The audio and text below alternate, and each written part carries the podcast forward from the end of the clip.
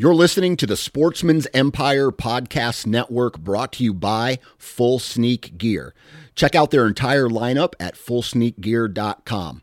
Also, be sure to check out our entire stable of podcasts at sportsmensempire.com. Go Wild is a free social community created for and by hunters. This means that, unlike mainstream social media, your trophy pictures won't be censored. They're encouraged. As you spend time on Go Wild, you will earn awesome rewards such as gift cards, free swag, and big discounts on brands like Garmin and Vortex. You will even earn $10 just for signing up. Visit downloadgowild.com and sign up today. New from Moultrie Mobile, the Feed Hub offers first of its kind cellular connection and control for nearly any spin cast feeder on the market. When used with the Moultrie Mobile app, you can monitor feed and battery levels, run feeders on demand, receive alerts when feeders are clogged, and remotely adjust feeding times. The Feed Hub is ideal for anyone who maintains feeders. Remove the guesswork and save time by planning feeder maintenance before you drive to your hunting property. For more information, visit moultriemobile.com. Think you know the Brooks Ghost? Think again. Introducing the all new, better than ever Ghost 16. Now with nitrogen infused cushioning for lightweight, supreme softness that feels good every step, every street, every single day. So go ahead, take your daily joyride in the all new nitrogen infused Ghost 16. It'll turn your everyday miles into everyday endorphins. Let's run there. Head to brooksrunning.com to learn more.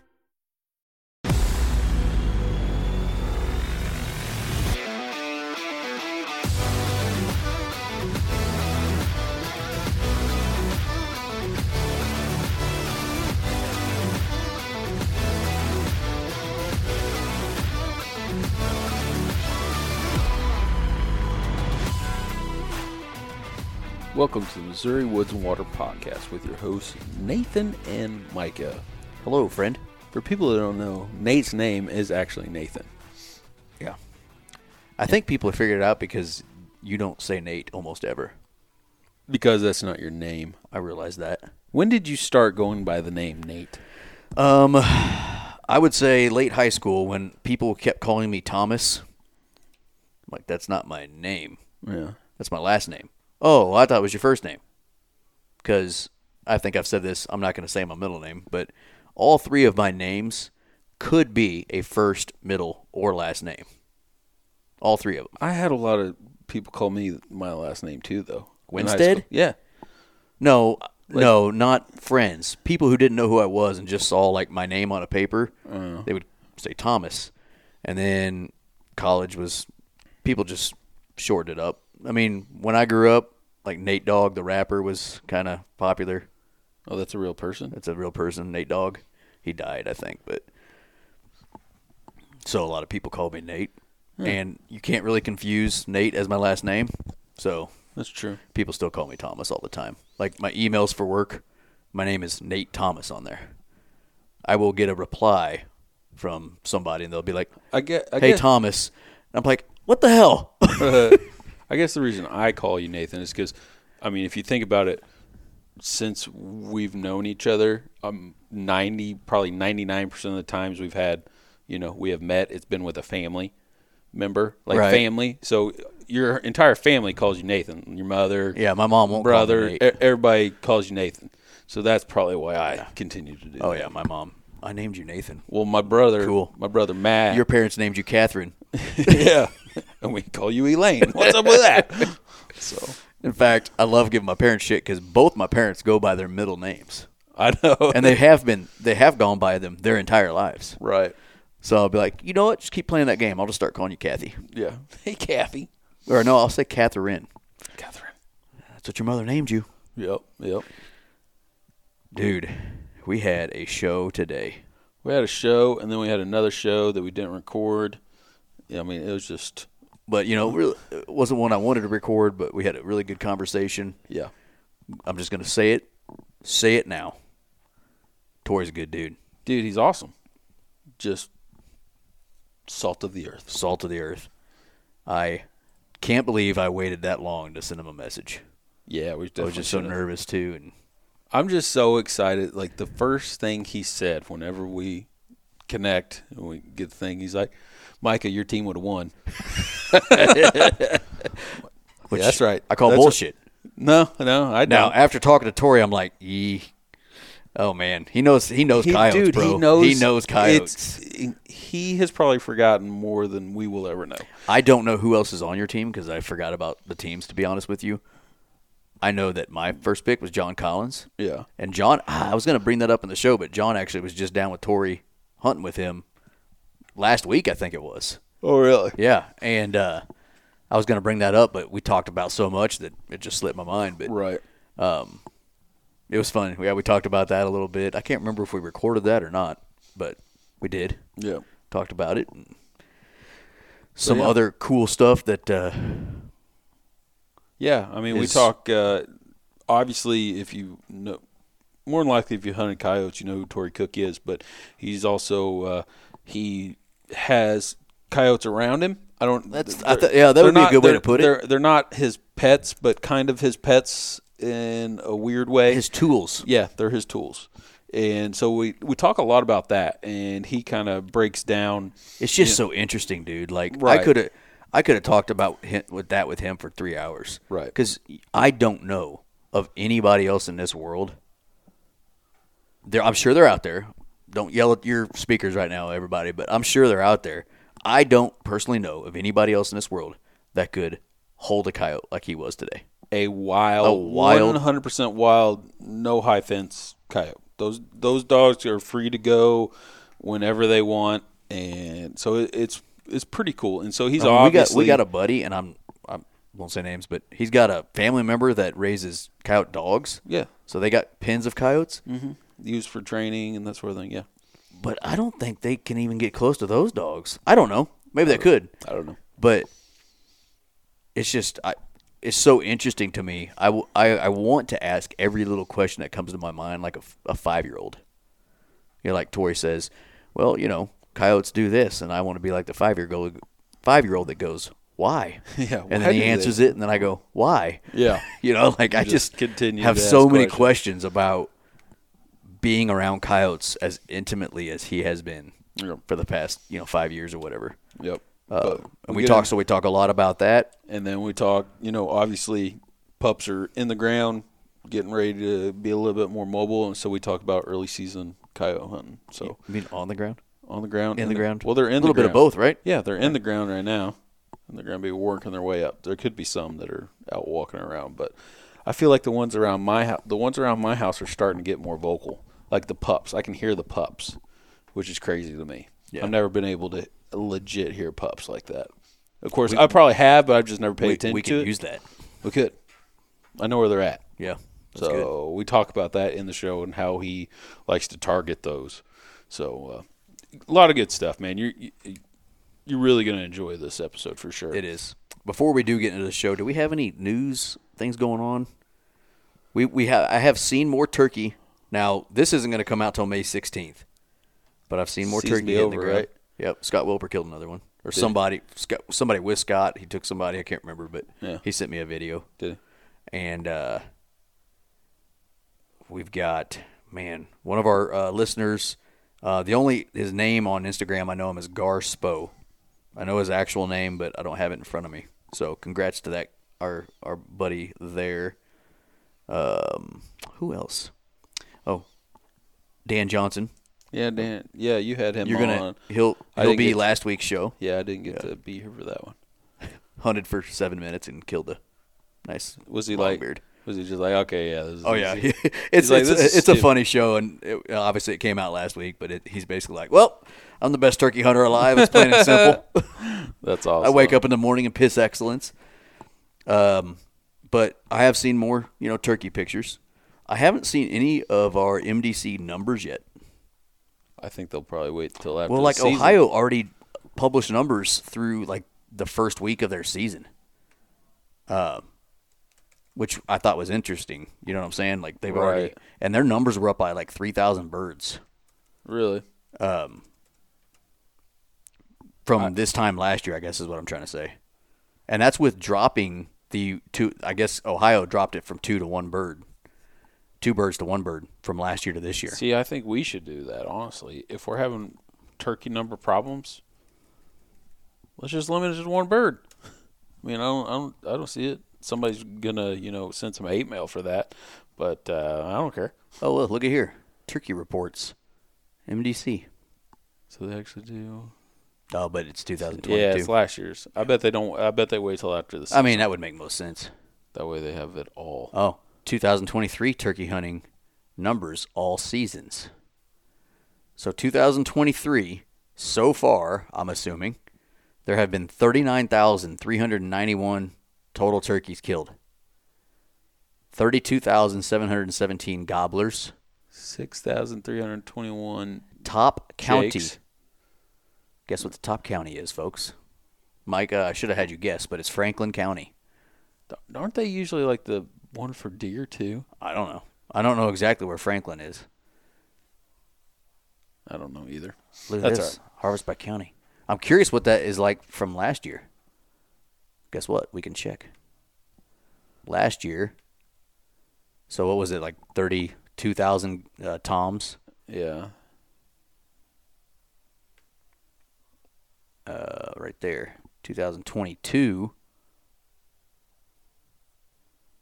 Oh, I don't know how to find 2022. You're just really screwing this up. uh, what am I screwing up? I'm just. Uh, Well, people are getting. oh, here we go. Here we go. Here we go. 2022. I'd like to. I mean, you can kind of use that number to see how it's Just do doing. spring. Just do spring turkey. Franklin was the top county again. That's funny. Uh, total numbers. Thirty-five. Where'd you see that? Bottom right.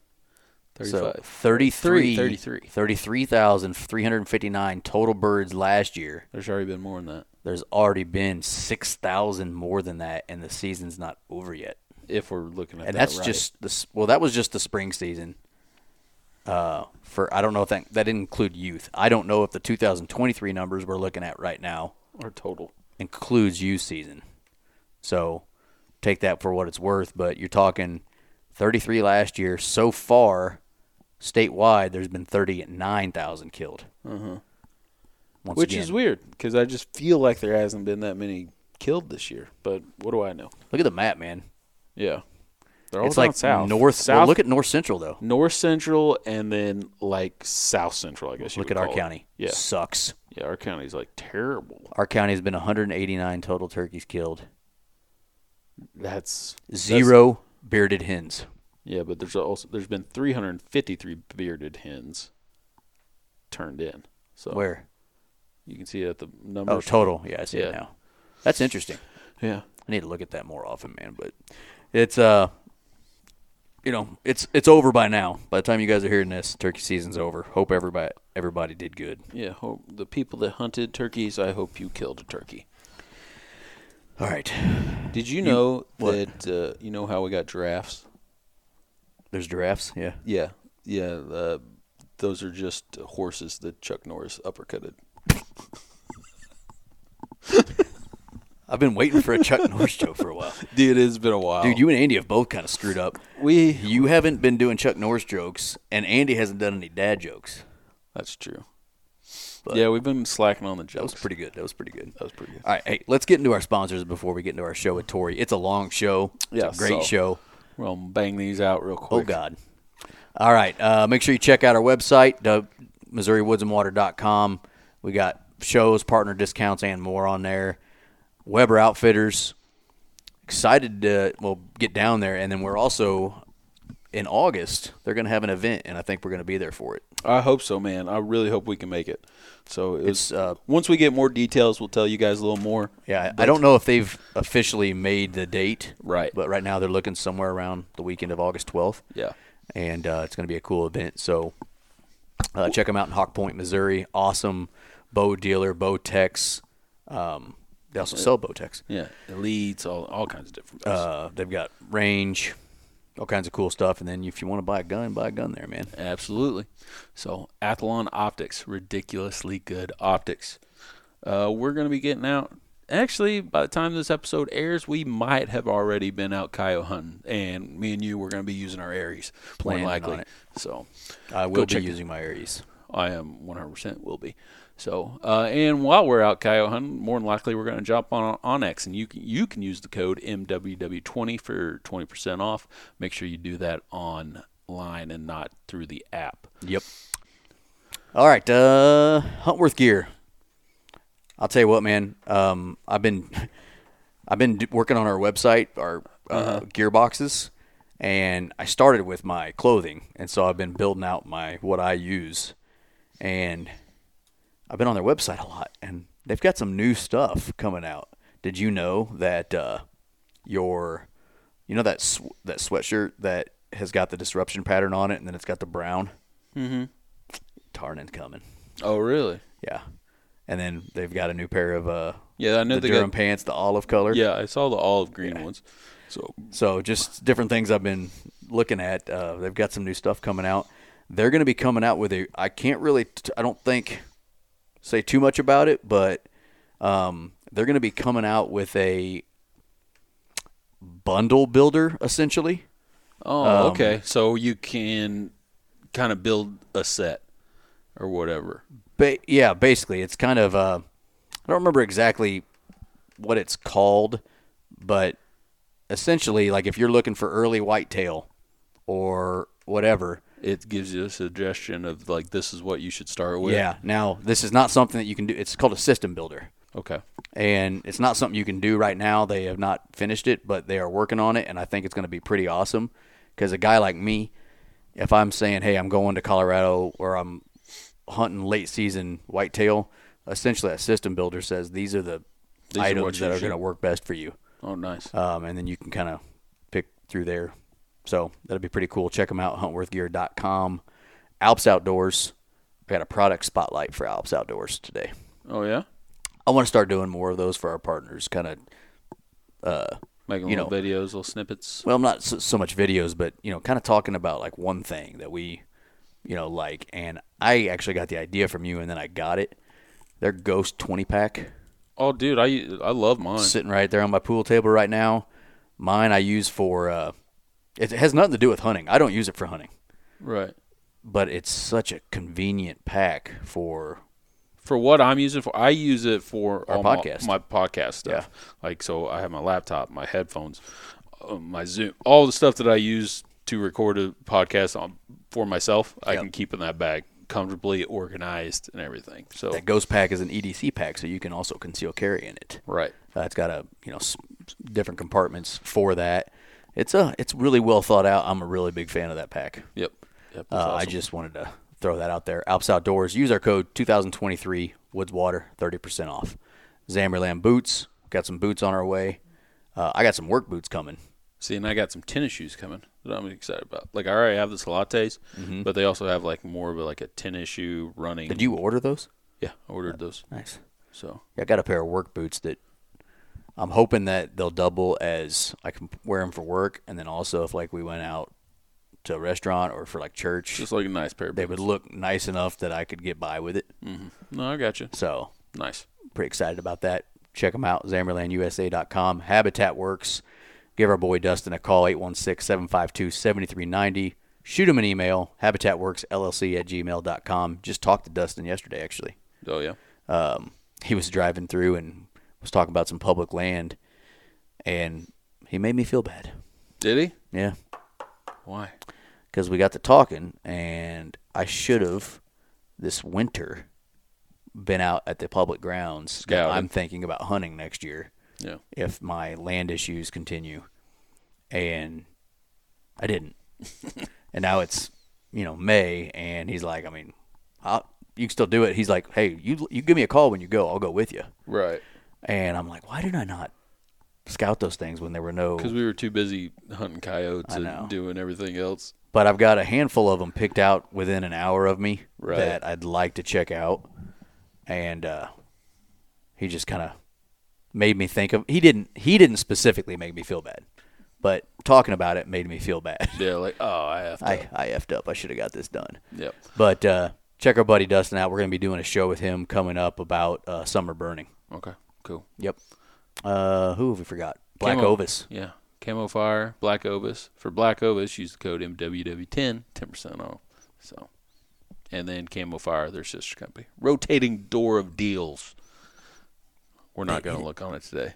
No, not today, but you know, Black Ovis, um, they got some new logo gear out. By the way, talk speak. We talk about this after the show with uh, Yeah, but logos. with Torry. Torry's got a badass logo. MFK Game Calls, my opinion, is a badass logo. yeah, Black Another Ovis, badass logo. one of the top ones. and they've got some really cool logo gear Yep. that uh, our our buddy over there at uh, Black Ovis sent to us, Mm-hmm. and uh, I'm gonna wear them proudly. Heck yeah, I've already worn two of the shirts. So Mine are still sitting in my office in the packaging. nice. got to get them out. So. uh, but th- I think that's the sponsors for today. I think so. yeah, so check them out, and um, you just want to get into today's show with Torry Cook. Let's do it, man. It's really good information here. So take out your pen and paper. and do what with it. Write down some notes. I don't know. Cool. Just something to think about. You know what they could do also is just go back into the podcast and listen. Watch to it again. Yeah, that's a good idea. Watch what? Listen again. All right, I'm getting uh, argumentative, so I should stop. All right. You this know. is the Missouri Woods and Water Let's podcast. do that. All right, see you.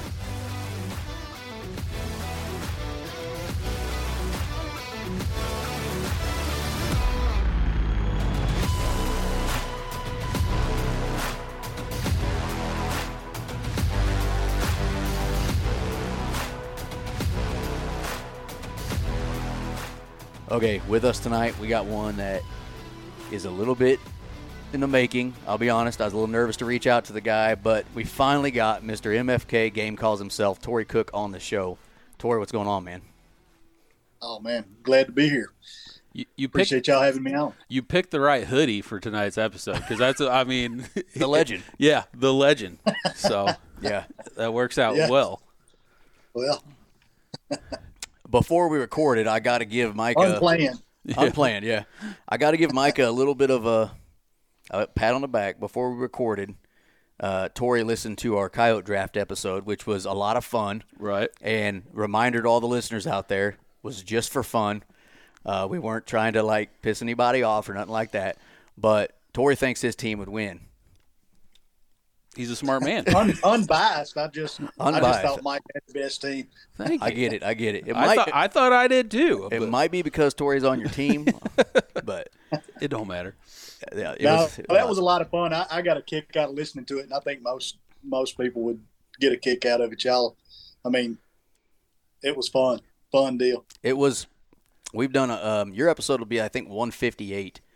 So we've been running now for over three years, and that was probably, honestly, one of the most it fun was shows. it, I've it was done. a really good time we'll have to do it again during deer season and do it Oh, do it with man, deer, I don't know. deer hunters you know there's just so many of them out there that'd be you know that'd be hard to You really want to piss people off. yeah that that that'll definitely bring out some you know pissed off people but that's all right that's what we're here for right sometimes I guess, but it was a lot of fun. and- Can't make everybody happy. that's right it was a lot of fun but you know if obviously if, if y'all listen to the show and, and you're interested in coyotes you should know who Torry cook is but Torry cook is the owner of mfk game calls torry why don't you give everybody just a quick rundown of who you are and what mfk game calls are before we get into uh, today's fun topic Well, Torry Cook, like you said, I live in southeast Arkansas. I was born in a little town called Goat Neck, and now I live in a town called Johnsville. I'm 17 miles from the nearest actual town. So I live in the middle of nowhere with, with my wife, three kids, grandson. Uh, my wife's name is also Tori Lynn. She helps me. Uh, we run MFK together, and it's a game call company primarily focused on predators. We do turkeys, deer, elk, all that, but the primary focus and what we're known for is the coyote predator related calls, making diaphragms and, uh, course, recording all the live coyote sounds that uh, people can use on the FoxPro calls. We're partnered with them, and uh, that's my daily deal. i'll give you a quick plug because i told the guy i was getting ready to buy an x24 uh, and me and Micah ran into Big Al Morris at ATA this year, and Big Al showed Right. us the new X48 coming out, and I was just about at that time to to buy an X24. We had just heard around that time when you partnered up with uh, FoxPro and started selling the calls and those and that sorts of thing. But then he told us about the X48, and I said, I'll wait till July. Yeah, we'll just wait till the new one. I'll, comes I'll wait out. for I'll wait for a few months, and uh, then I'll get with Torry Yeah. and get that X48. Because what I'm Yeah. excited about and what people should really listen to on this, um, you know, you can buy a FoxPro game call anywhere, obviously, but what's cool about you know buying one from MFK is when you buy a game uh, a FoxPro e-caller, it comes loaded with several of what like a hundred or so or something like that. I think you get different packages, different, Yeah. right? right? Um, of your sounds as packages. well. Right. Yeah, it'll come with FoxPro and the standard package, the basic package, package will come with a 100 MFK sounds as well. And then if you call, people can call and custom order and get fully loaded units or customize their sound list, whatever they want to do. Yeah, I'm just gonna be like, hey, all of them, you just stick Just, them on there. just slap them on there. just Yeah. throw them on there. But uh, Yeah. so that's what's pretty cool about what uh, you know Torry and the uh, the partnership with FoxPro has uh, has done is you can get an awesome call and then also extra sounds on top of it, which is really cool. Uh, I've been running a Shockwave for how many years now, It's been quite a few years. and I've always liked it, but I'm ready to move on to that. You always got you always got to tinker with something, right? Yeah, You always got to upgrade That's or nothing wrong. Like we said, nothing wrong with it, and we could put the Torry Cook sounds on that one. But Yep. uh, why not go ahead and get that new one? that's That, that Shockwave is a really good unit and has been for years, but those X series calls are next level. A lot Yeah. more volume. Of course, 24 bit audio. They're, they're good stuff. They're, Yeah, they're easy to pack around too. A lot easier, I Yes. feel like. I agree. Yeah, my my tremendous Shockwave. volume. That's the been the, my biggest complaint about my shockwave is getting it in my pack you know even uh you know the other company we won't talk about right now um, some of their larger calls are easier to pack around than that shockwave just with the configuration of the pack and everything and i'm Right. i'm excited about you know the x48 or the 24 and that for that matter especially even if you didn't have it in the pack you're just carrying it like it's you know got a handle it's just uh really easy to move around too but um Yeah. i was gonna say something else and i already forgot but so that that's MFK game calls. How did you? I don't know. How did this get started? So for people that don't know, Torry also, what's your setup down there? Oh, I know what I was going to tell you. Let me back up. Oh my gee. I can I can edit that out. Uh, I got a buddy. You you said you grew up in a little town called whatever the hell you said. goat neck. Goat Neck. Goat neck. I got a Goat buddy that grew up in Evening Shade, Arkansas. Yeah, I'm familiar with, with it. Yeah, isn't that I where they had it's a they had a, uh show Burt Reynolds was in, based Yeah. off that town? I think I think that's right. We've got a lot of weird names in Arkansas. There's Bald Knob and and Rector and all those places, and they're right there stacked on top of each other. And those made the Beavis and Butthead movie. Yeah. Uh, of course, uh, I'm sure you know where they went with Bald Knob and all that kind of stuff. So, Right. Hey, we got a we got a tight wad. Yeah, we do have a tight wad. We have a tight wad and some other funny Yeah. names. But uh, Sometimes I wonder the history on some of these towns. Uh, there's probably some funny Yeah. backstory to a lot of them. yeah, the town we grew up in actually, we grew up in the same town. Uh, back in the day, it was called Lick Skillet. Yeah, and then they, they changed it finally to Yeah, Oak Grove years so- ago, but years yeah. later. But the Every- original name was Lick Skillet. Yeah, and every year we got Yeah. like a little fair or whatever you want to call it, and lick skillet days. Yeah. So That's more memorable. That's easier to remember. It's- Right. It's, hard to forget. That's know, what I'm saying. I don't know why we changed it. Yeah.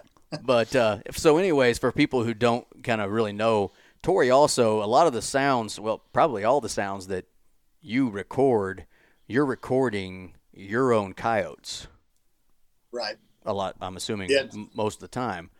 How did that yeah, come nowadays about? for the just wanting to once I got into the the sound, the industry, I guess a lot of people would say. Once I got into that, I was already building, you know, the diaphragms, and we were starting to record some sounds as well because it's good to match the diaphragms with the e-calls and just have the best of both worlds. Combining those is a big plus. And I wanted to branch into that. And so we started recording. Early on, I was recording just whatever I could get my hands on. You know, maybe we shot and crippled a coat and I'd get some sounds or I'd catch something and get some sounds, but they were random, few and far between, background noise, just different things. They weren't the, quality that I wanted, but it, it piqued my interest. So I started, you know, looking for an opportunity to get my hands on some some little coats.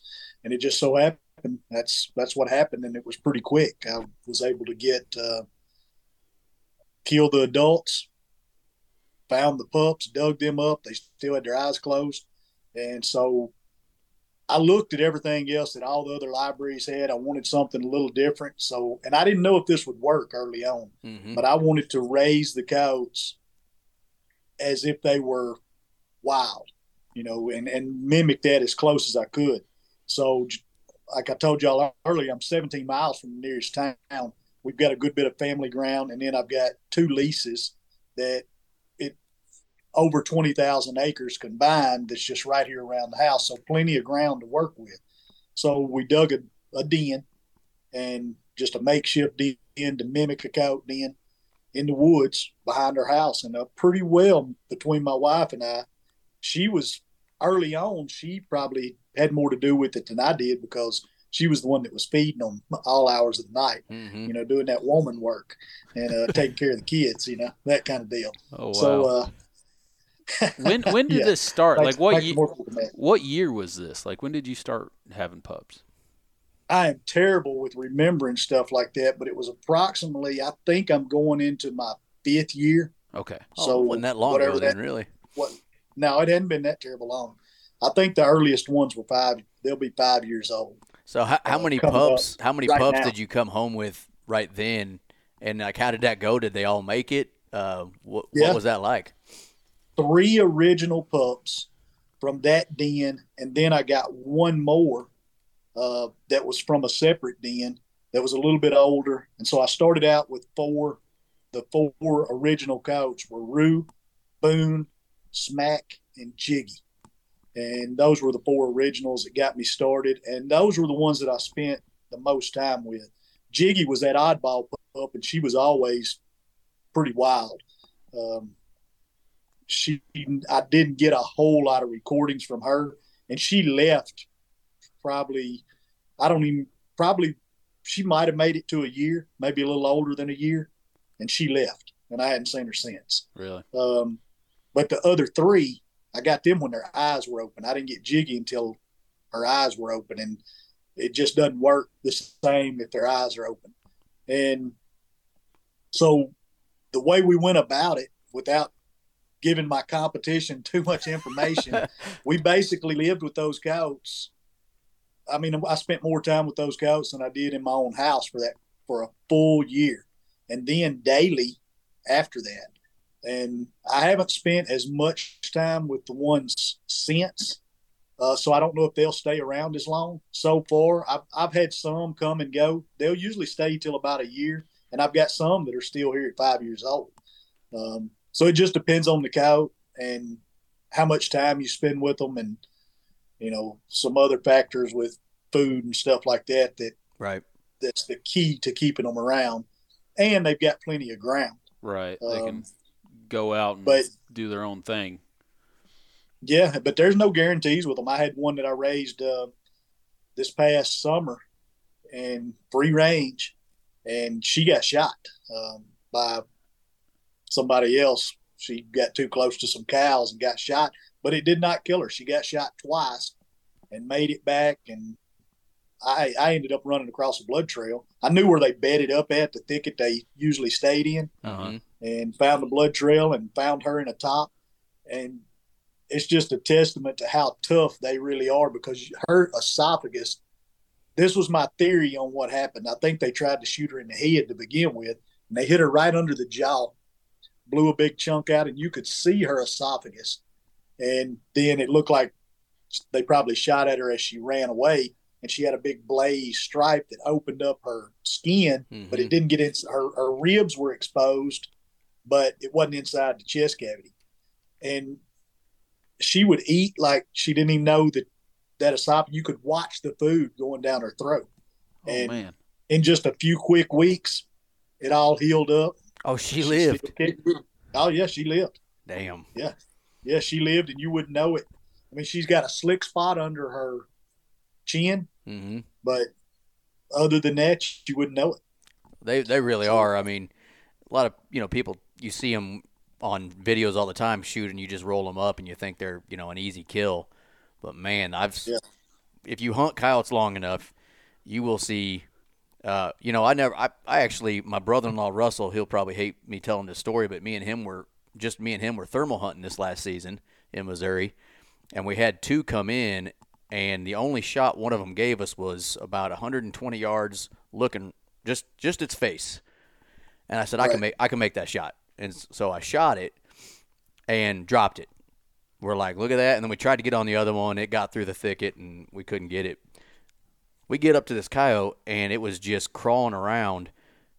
Ninety percent of its face gone. You know the picture, Yeah. and Russell's like, I can't believe this thing. This is a horror movie. I can't believe this thing's still alive. And that I've never seen that guy with more compassion in his life. He's like, I gotta, I gotta do it. I, we've got to. I'm like, Yeah, oh yeah, yeah. let's let's finish this. Right. You don't want him to suffer. Point blank, shoots it mm-hmm. again, and it takes it like 45 seconds to die. Yeah, they're, they're It tough, just sat there and like, he's like, oh my god, I can't handle this, man. and it was a it was Yeah. a young female. I mean, she wasn't even big. I mean, it she just was so tough, and I mean, you don't want it to go like that. Obviously, you want them to Right. die in two seconds, but unfortunately, But unfortunately, it happens. It's part of it. You just get them as finish them off quick as possible. Yeah, Uh, I've got another one. I've recorded. I've been recording it for the past year. They're about to be a year. Well, they are a year old. Just turned a year old, and her name is Flip Flop. It's female. Her name's Flip Flop. She got her name because when she was born, my wife and I realized something was wrong with her legs. It wasn't very obvious at first. They worked, but she was kind of knock kneed in in the back legs, both back legs. And then as she grew, those legs just never worked right, and she would flip flop back and forth, or, or from side to side. Her hams would hit the ground on each Oh. side, and then over the course of the next few weeks, I thought she was going to get out of it. I thought she would, you know, be able to walk and maneuver, but they ended up with the joints in them locked stiff. So both of her back legs are locked stiff, and it's like they have no, they're like paralyzed and locked. And it done that pretty much overnight. One of them done it, and then the next day it was like that. And I mean, you can't. Anyway, over the course of the next few weeks, I thought, well, you know, I don't even know if she'll make it, but she has learned to walk. She can walk and run on two legs. She'll pick herself up. You can tell she tenses up. You know, it'd be like flexing with your abs almost. Mhm. She'll tense up and pick that back end up off the ground and have those two back legs either sticking out to the side or run between her front legs. And she's just running on her front legs, and she's pretty dang fast. And you, Wow. other than that, you wouldn't know anything was wrong with her. Um, she uh, So she now can- the other ones. she can still get out there and hunt and do everything that Oh, coyotes yeah. do. Wow, that's that's so crazy. the other pups whooped her down immediately. You know how animals are when Right. one of them's hurt or crippled, they'll take advantage of it. So they whooped her down and pushed her out immediately, um, or as soon as she wasn't functioning right, they they kind of whooped her down, and so she's always isolated, keeps to herself, stays away from the rest of them. But uh, yeah, she's uh, it's amazing what they can do. Oh, you see it all. I mean, you hunt long enough, you'll find one with three legs, or you know, a leg blown off, or whatever, and it's just it's running like that leg is still there. Yeah. Uh, what was the one we saw? It might have been John. No, Blake, Blake Garrett. That's had- right. Just did a video, and that coyote was running in like it had all four legs. You would not have known it had only had three legs, Yeah, but it it didn't. It was just boom, boom, boom, just as fast as the rest of them. And I'm just like, man, that, you know, if that happened to one of us, we'd be like, we'd be done. Pull the plug.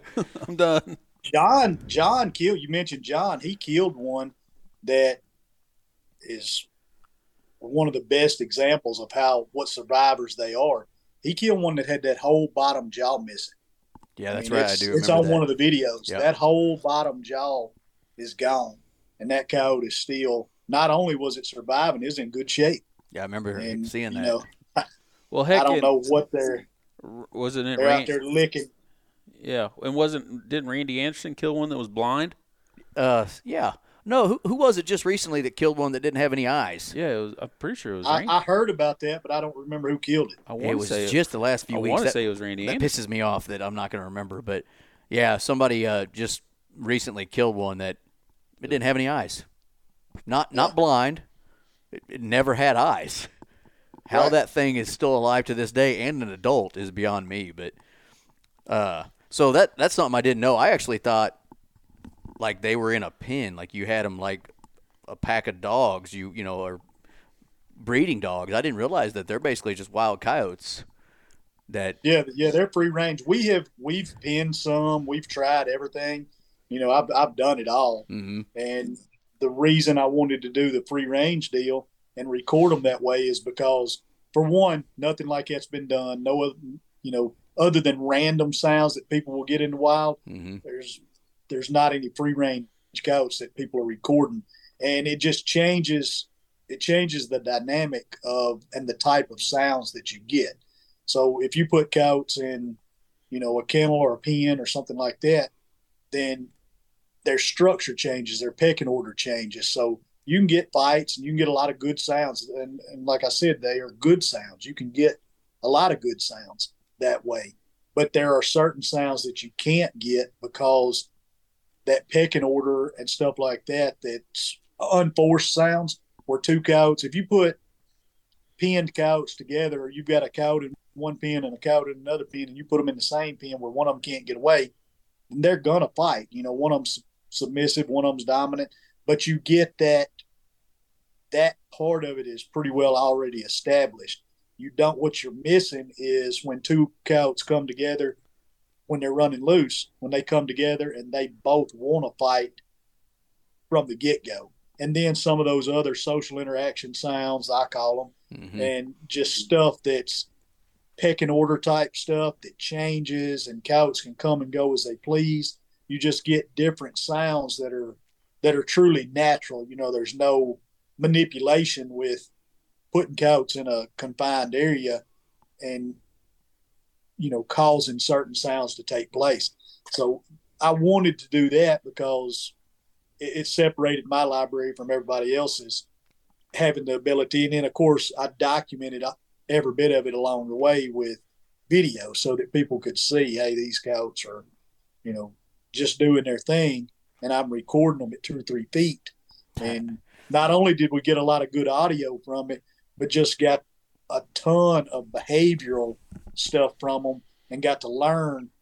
I got to learn so much in those first couple years, and I'm still learning that completely changed my way of thinking about what cows do and some of the stuff that had been put out and what you typically would read in magazines and on forums and in books and some of the older videos before before I started raising these goats and documenting what they really do.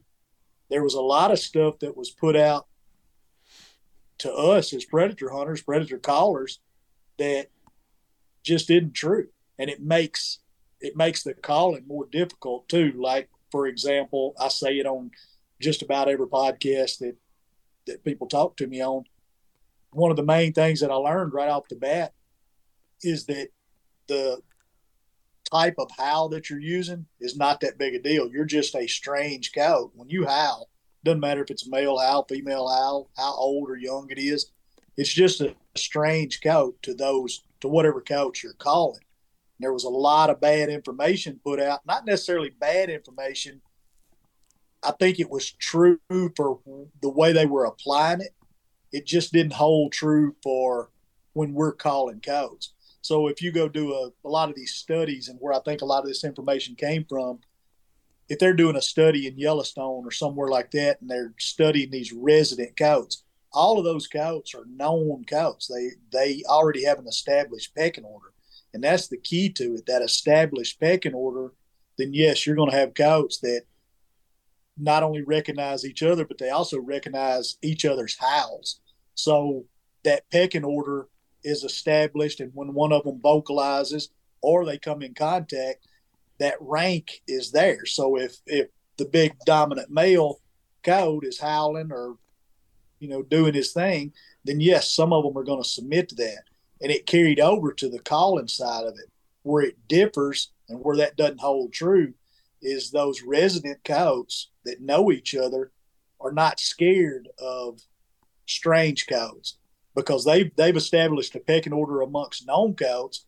But this strange coat that howls when we run our call, or if it just comes in, you know, a, a transient coat that comes in, all of those coats from the most subordinate coyote in that resident group still thinks it can whoop that strange coyote. No shit. And so it's just like it's just like yard dogs or or any other animals. If you take if you take a flock of chickens and you've got the biggest baddest rooster, you can throw a, a rooster from somewhere else in and they'll jump on each other and so will that that bottom you know the one at the the bottom of the food chain the lowest pecking order mm-hmm. those the the strange one the new chicken or cow or dog or bull or whatever when you put them together it doesn't matter their rank anymore because they haven't fought and that pecking order hadn't been established so So when they're they're trying to come up with a new pecking order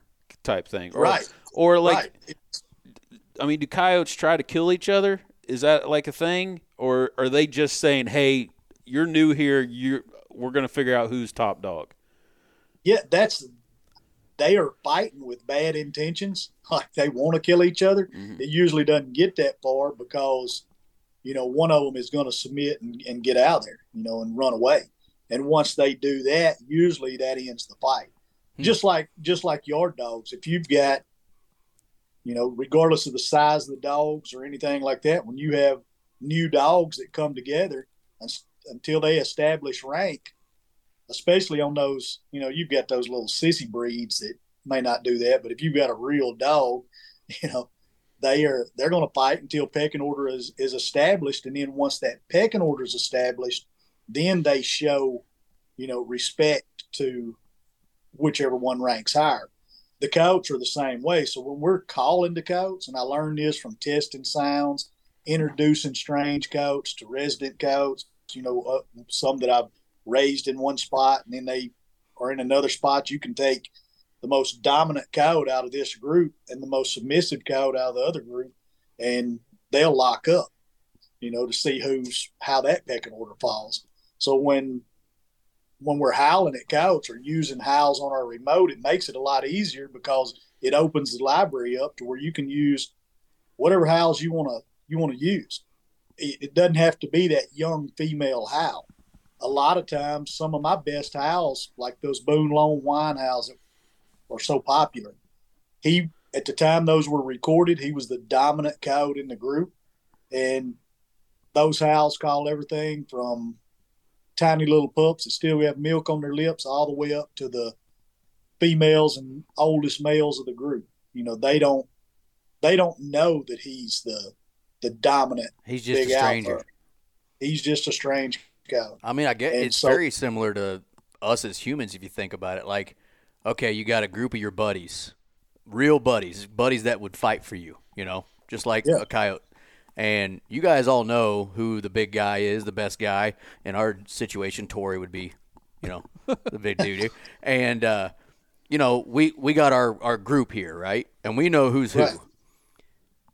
But if some ex- outside guy walked in the house and said, "I want to fight all you," it'd be all three of us on him, not worried about is he the biggest and baddest dude in his crew or whatnot.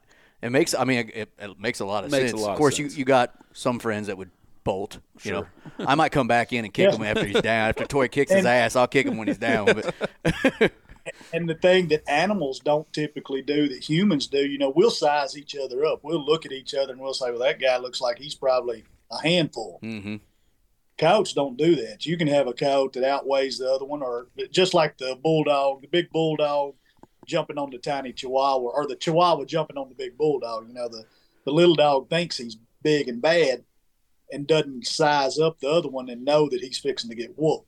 Where, you know, humans are sometimes are smart enough to know better. Right. I'll back away here. yeah. Yeah, that's it. I mean, if But- you and if you think about it, I mean, you're one of the few people in the world that get to be that close to basically a wild coyote. Um, I mean, we're recording with you on May third, and you actually posted a picture today. I forget her name. Um, this morning, of Shortcake. shortcake. Uh, seems like there was a squirrel in a tree, and you were. sit- I mean, you're sitting there basically holding her, and there's about five people in this entire world I can think of probably get to do that. Right. And so you get to see you get to common. see like I, I, I think of all these questions now. Like, have you ever been with your coyotes when a strange coyote has howled in the distance? Oh yeah, What do they do? Do they do they just like perk up and look, or do they immediately bolt? Like, what have you seen them do when they get stimulated by something on the outside? it depends on the distance those coyotes are. So Uh-huh. those coyotes are like right here, I, I hear this all the time. This is a regular, regular deal. If those coyotes are far enough away, they really don't even acknowledge it. A lot of times they don't even howl back. But if they're close enough, if they're getting up there towards too close for comfort, Mm-hmm.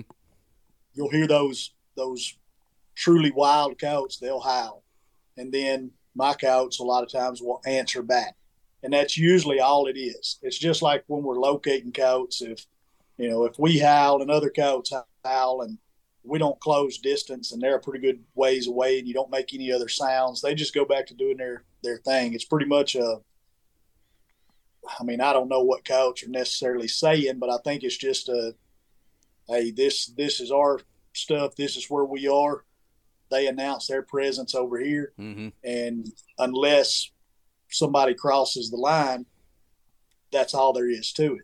I've never seen a coyote and bolt and run from another coyote howling or anything. Yes, I, I have seen resident coyotes or known coyotes, family members, to where pups and adults will do this when one of them will a more submissive cow will start to howl. And this goes back to what we were talking about before, where the coyotes are known and where I think some of those studies came into play.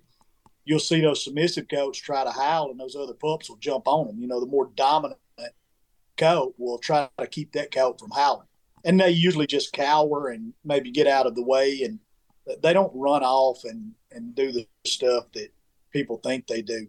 If coyotes are now, that doesn't mean they're going to come every time you howl.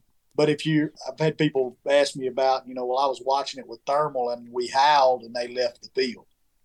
Typically, that's the same thing will happen when you play prey distress or something like that. Sometimes coyotes just don't, they're not convinced with the scenario or they don't like the setup or they're pressured or, you know, there's a million different things it could be. But I, I don't think it's because that howl scared them and they're running because they're scared another coyote's about to whoop them. I, I think that that pretty much only happens. I, I don't think that really happens at all. But the only time that they're scared of another cow is when they know that cow. It has to be a, a known resident cow, family member, something that's already whooped them, and you know, and you see that same deal with with a lot of other animals, deer, uh, Yeah. everything else. You know, when they're in bachelor groups, they establish as they bust up, they and then you will see.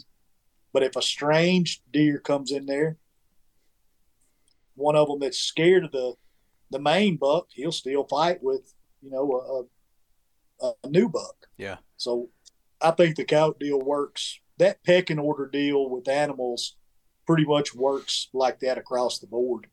And when you're hunting at pretty much zero, at, at pretty much no point in time will you ever be a known coyote to coyote you're calling. Unless Right. Unless I'm down in southeast Arkansas using one of MFK sounds, Right. maybe. But you know, like you'll never, I'll never be a known coyote, so I'm always going to be one of those outsiders. One thing I've always thought of is, uh, like that that property we had the depredation tag on this year. Like we hunted it enough this last year on a depredation tag, and then during thermal season, that we really started feeling like there was a boundary line on this farm. Now, Yeah. I don't know how it all works, but we we started going. We're not going gonna kill these coyotes here. We have got to go further and risk getting busted, but they will not cross this fence. And uh, we watched it how many There- times there where were- they would like they would come there'd and be then just four dogs on the outside of this fence, and they would just trace back and forth. It wasn't a woven wire, or nothing. It was just you Yeah. know, Barbed regular wire. fence, barbed wire. Any anybody could get through it, but for whatever reason, they would not cross it at all. and we started thinking that that was you know a, a We, we well we talked to Big Owl and he was true, yeah. he was thinking that he's like it could just be a border and they're not going to because we did like the first night we killed a dog out of it but it was behind that fence. no it wasn't It was a different think where fence. it was a different one. Yeah, it was a different.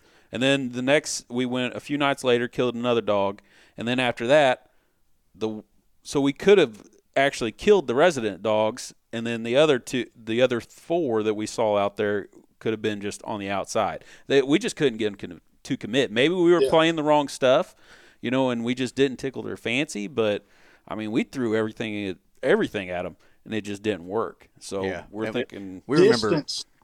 We remember one night that uh, Micah was talking about. We had five, six of them. Six in a field. Every time I would call, and I, it's not like I was doing this every minute, but I would call and they would re- they would reply, get all worked up, start moving in on us, and then get to that fence and then just stop and then go back to what they were doing. Like we didn't do anything, and we'd watch them for another 15 minutes just in the field effing around, and then I'd do something and boom, they'd they'd reply, get all agitated, come to that fence line, stop. Yeah. And I'm just like, That's that's it was it was one. Of, happens a lot. It, it was crazy. and I mean, sometimes sometimes there's not anything obvious there like a fence or an edge or something but distance in general plays a plays a huge role i think distance from the coats is as important probably more important than the sounds that we play mhm. because those coats will just like we were talking about earlier when uh, if you howl or you know or strange coats howl or whatever and they answer. And you don't move towards them sometimes they'll they're content to cuss you out hold their ground and as long as you don't move any closer doesn't matter what you play they'll stay wherever they're at. They're comfortable with that distance. You can move just sometimes it may not be i have it happen all the time. We may we may not move but 30 40 50 yards whatever we can get by with without feeling like we're going to bump them and that little bit of pressure that you put by moving towards them a little is all all it takes. And then you can play the same sound that they wouldn't come to or that maybe they only howled back at. You can play those same sounds and they'll run over you because of the distance change Hmm. and sometimes you sometimes you have to move multiple times to get inside that imaginary line boundary whatever it is with them that you walked into it's their front door finally. up. Yeah, I, I can see what Yeah. you mean. Well, and we did move that night. We just uh, must have gotten busted. It was really, it was really cold outside, and so it was the ground was hard, and we, were weren't be- the being- quietest. it was being kind of loud. yeah, so we did move, but then I think we moved too much. Like you were saying, maybe if we would have just moved Little bit. sixty yards, you know, up that fence line at first, seeing what happens. But I mean, it was it was one of the on. We didn't kill a dog that night, but it was one of the coolest hunts that we had been on. Just Yeah. because you know we saw six coyotes for forty five minutes. Yeah, just watching them out I there. mean, in the just field. watching them do their thing. One of them had three legs. We could tell. I mean, it was Yeah. it was really cool. It's just, you know, we got to see that from a distance. Whereas, I mean, you're you're living it, and it's just so cool to, you know, I, I it's got to be really cool to be able to understand these animals better than ninety nine point nine nine percent of the population in this world. Because Oh, it's been it, it's been an amazing eye opening eye opening experience. You know, having them and and being able to learn from them. Uh, you learn so much about their behavior throughout different times of the year, changing times of the year. That, and I, I put a lot of this out there on the videos and with these podcasts and stuff because I like to see people have success with the sounds. And, and you know, when you when you figure out their how their behavior changes with different times of the year and how drastic that change can be from you know almost one month to just a, a, a couple weeks or a month later Mhm. how big a change takes place with some of that like pups coming we're getting ready for pups to come out of the ground before long that's a big change i mean where you go from slow vocals or no vocals to everything's going to be howling. They'll be howling in the daytime, and it's almost like a light switch, uh, going from denning pups in the ground to actually pup rearing where those pups are out of the ground. And then you'll transition from that. Another major change is when family bust up takes place at the tail end of, of summer and into fall. That's another big event that changes and you know, the sequences that you use will change. And of course, from there, you go into pairing and breeding. And then that changes again when they roll back into denning. And so you've got those major events that take place throughout the year that uh, I didn't know, you know, how, how big a deal that was until I got to live with and watch goats day in and day out and do it from their point of view. It's right. fun to sit there and, you know, from a calling standpoint and learning about how they trigger on different sounds and how they work a call. You know, we're always the hunter behind the call, watching the cow come in, and we don't know what happens from the time that cow hears the call until he gets into view.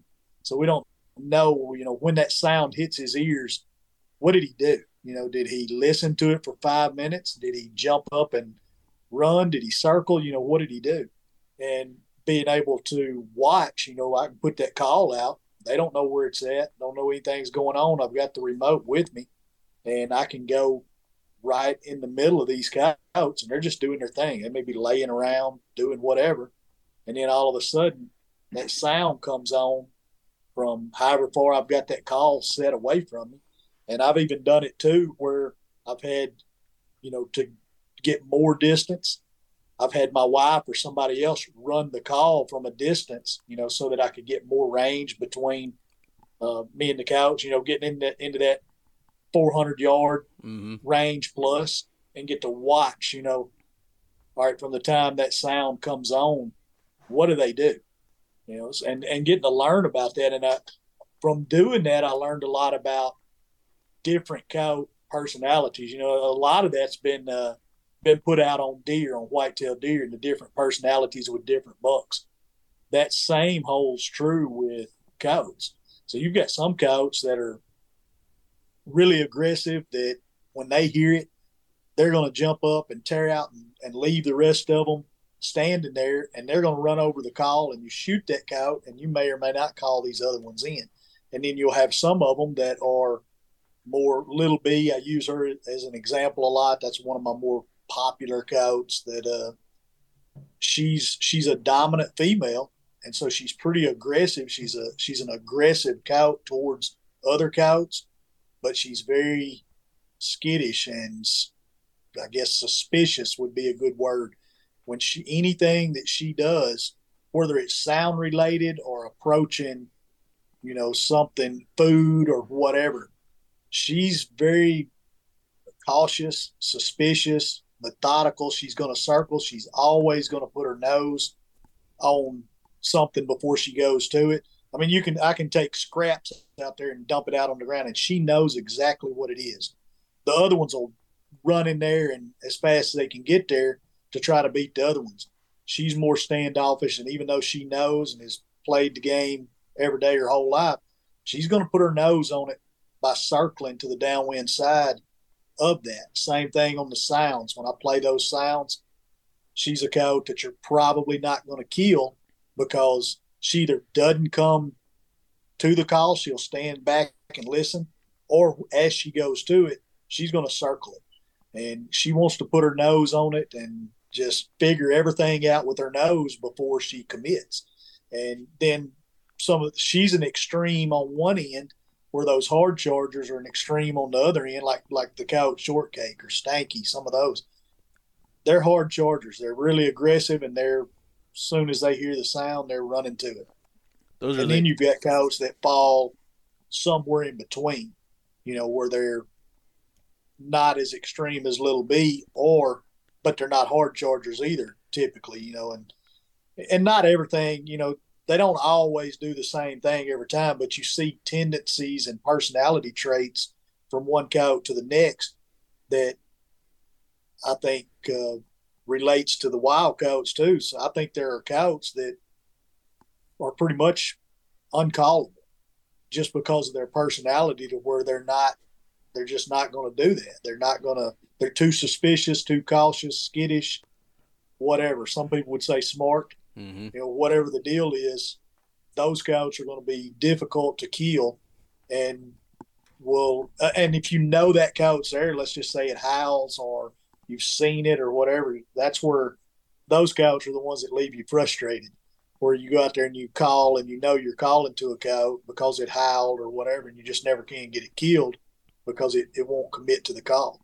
And I think part of that is just personality of the coyotes. Yeah. Some of them are, some of them are like people. Some Yeah. of them are, you know, they're going to they're going to be the life of the party, and other ones won't even attend. Right. So, uh, Well, I mean that makes a lot of sense because Yeah, you always does. you you always hear, nope, there's no way you're going to kill that dog. It's been called called Well, to too many times, educa- or educated. it's educated Yeah. or something. Like, yeah, I seen it, but can't get him to come in. But that makes a lot of sense. You Well, know, each dog's got its own personality. And that's one question I was just going to ask Torry. I don't know how easy it is for you to be able to answer this one because I don't know how you pull this off, and you might have tried to do it. But what is, what is your opinion on educated dogs? You know, like uh, I know they're smart. I mean, I've watched my German Shepherd, um, who is in the same family as a coyote, basically, right? I mean, they're all dogs, canines. right. He puts his hand Yeah, on a hot stove in a dog world. He's not going to do it again for a while. Yeah. But I was early on. have you been able to like watch any of that? Oh yeah, yeah, absolutely. A hundred percent convinced that they're one of the. They learn quicker than just about anything. I Mhm. believe they're one of the smartest.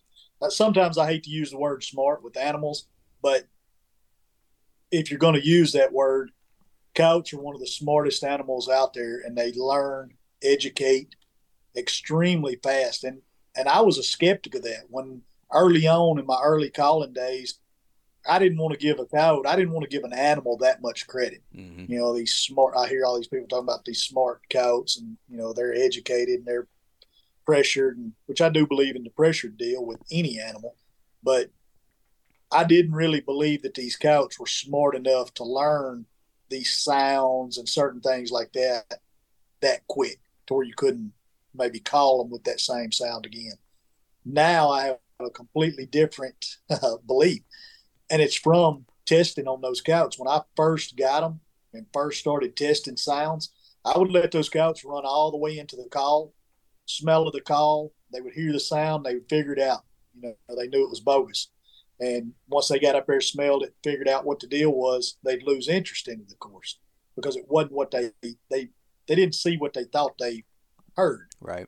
and it only takes one or two times for them coming in. If I let them figure out what a sound is, even though they're not getting shot at, even though they're not getting scared, when they figure it, just that just adds to it in a hunting scenario where you shoot that. You know, there's a negative that happens along with it, like a shot or them smelling you or something like that. That just adds to it and makes it even worse. In my case, they're just coming in and figuring out that all right, that sound is not what I heard. And it doesn't take them but one or two times. And then as soon as they hear the sound, I was talking about being able to watch from their point of view. Yeah. You can play a sound that triggered them immediately. And I don't care how long you wait. You can, I've, I've tested this. You can run whatever rabbit sound and it triggers them immediately. And they run in there and they figure it out, smell the call. They know it's BS. It doesn't take long and I don't care how long you wait. You can hit that sound again, and they'll, you know, it gets their attention. They listen to it for a second, and they don't trigger on it. They know, they've learned that it's not real. It's it's no different than if you most dogs, if you whistle at them, they come there and they get petted or whatever. You know that whistle will trigger them. But if you whistle at them, and they come up there and there's a negative response to it, you know, you kick them or whatever. It doesn't take that dog one or two times, and he's not coming. You know, he knows they figure that out and they remember it. It doesn't matter if you wait two or three days or a year, they remember it. And the coyotes are the same way. I've had them do other stuff. For example, we feed them a lot of scrap meat. My wife will pick up, you know, stuff that's about to spoil, about to go out of date. Coyotes will get it. I try to supplement them with a lot of that stuff. Mhm. And I always, usually, I would have it in a bucket. And they were familiar with the bucket and all that kind of stuff.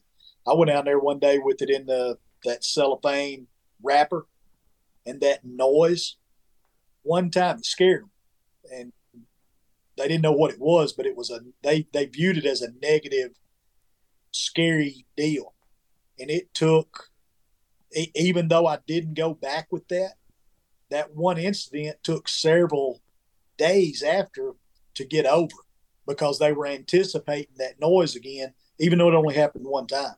And I picked up on that. I can change, like when I'm videoing them, I can change tripods or change something about my setup. And I'm using that for an example because I did that. I changed tripods, got a new tripod. I don't know if it was the smell, the look of it, because it was a, a little different. You know, there were things about it that were different that I didn't think that they would pick up on, but there was something about that. It was probably the smell more than anything, but I had trouble videoing them. And so I had to leave that tripod sitting in the woods down there for them to check out and, you know, hmm. while I was wasn't around before I could start getting the same kind of footage with new equipment. And so those are some examples and a pile more that changed my mind about how fast coyotes educate. I mean, they are. That's that's kind of disheartening. Not only do they educate, but they do it extremely. I was kind of hoping. Oh, I was kind of hoping Torry's like, no, they're dumb as fuck, man. Like, just do whatever you want. do you do you find like out in the hunting world? I'm sure you know you hit certain places numerous times throughout the year or whatever the case may be.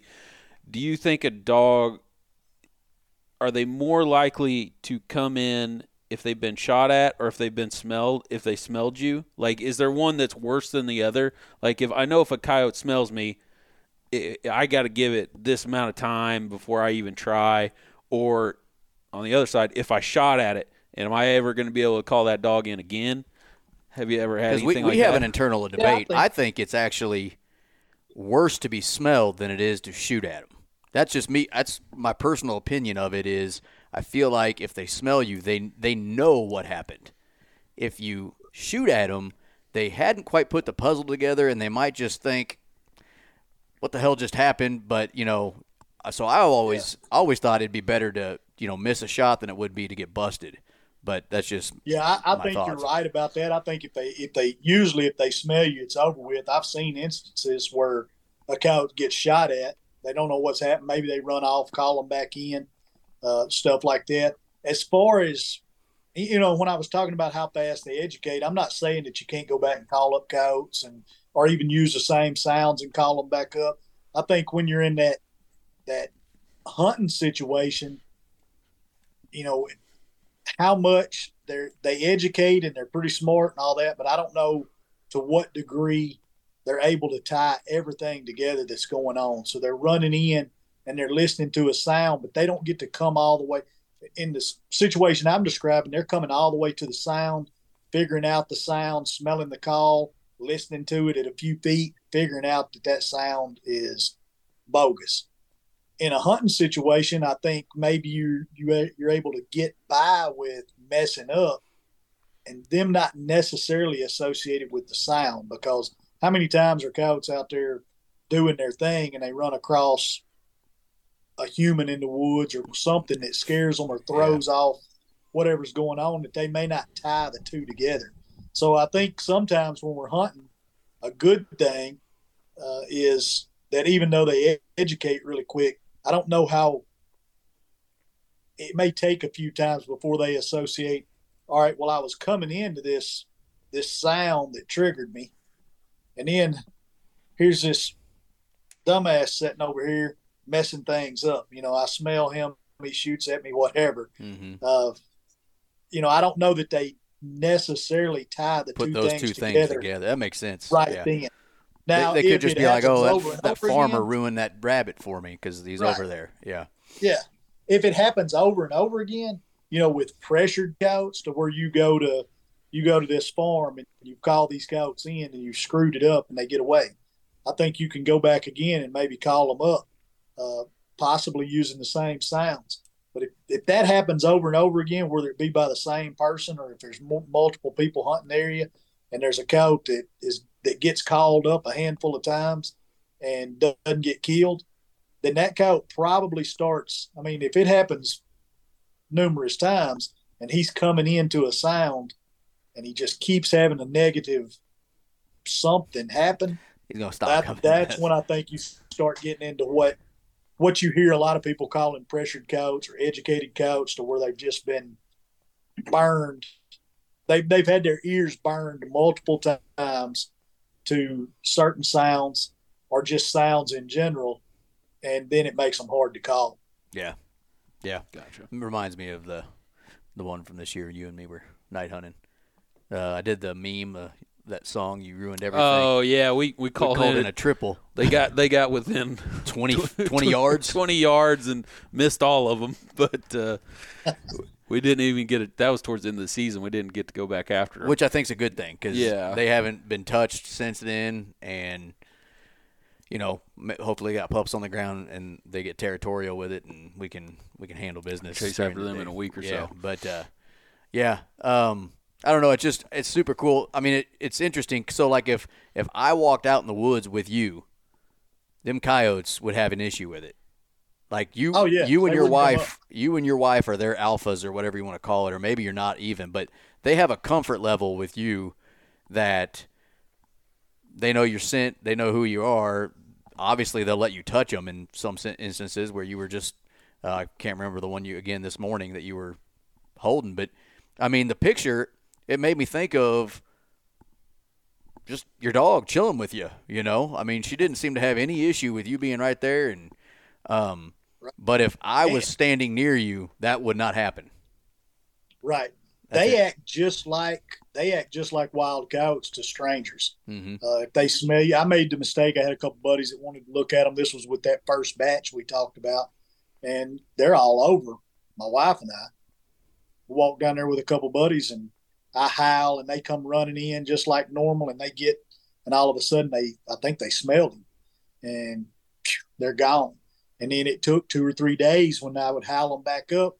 They're standing out there, you know, head bobbing and doing that stuff that coyotes do because they're anticipating you know that strange smell or person or whatever they were thinking they're anticipating that being there and so it took a few days and after that i, I knew better than to make that mistake again. That's that's crazy. and, and that goes back to the personality deal too and pecking order.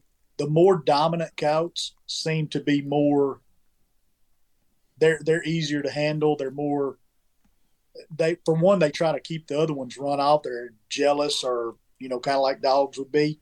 But and then some of them just have that personality from the time they're little all the way through to where they're more standoffish skittish i've got some that i i can record all of them at really close range you know just a few feet but there are some that don't want to be handled or touched you know they they'll eat right beside you occasionally i might be able to touch them on the nose uh, and then there are other ones that'll jump all over. You know, they'll jump, I can catch them in the air, or you know. And then some of them are more standoffish with me than they are my wife, and vice versa. And this that's just a personality deal with them. So it depends on the coyote. Some of them are are more Just like just like kids. tame, if that's what you want to call it. Yeah. Uh, some of them are more accepting of us than than other ones. That's interesting. But uh, So- and as they age, as they age, some of them tend to get a little less friendly, and not not in an aggressive way. I've never had one try to bite me or show any aggression at all.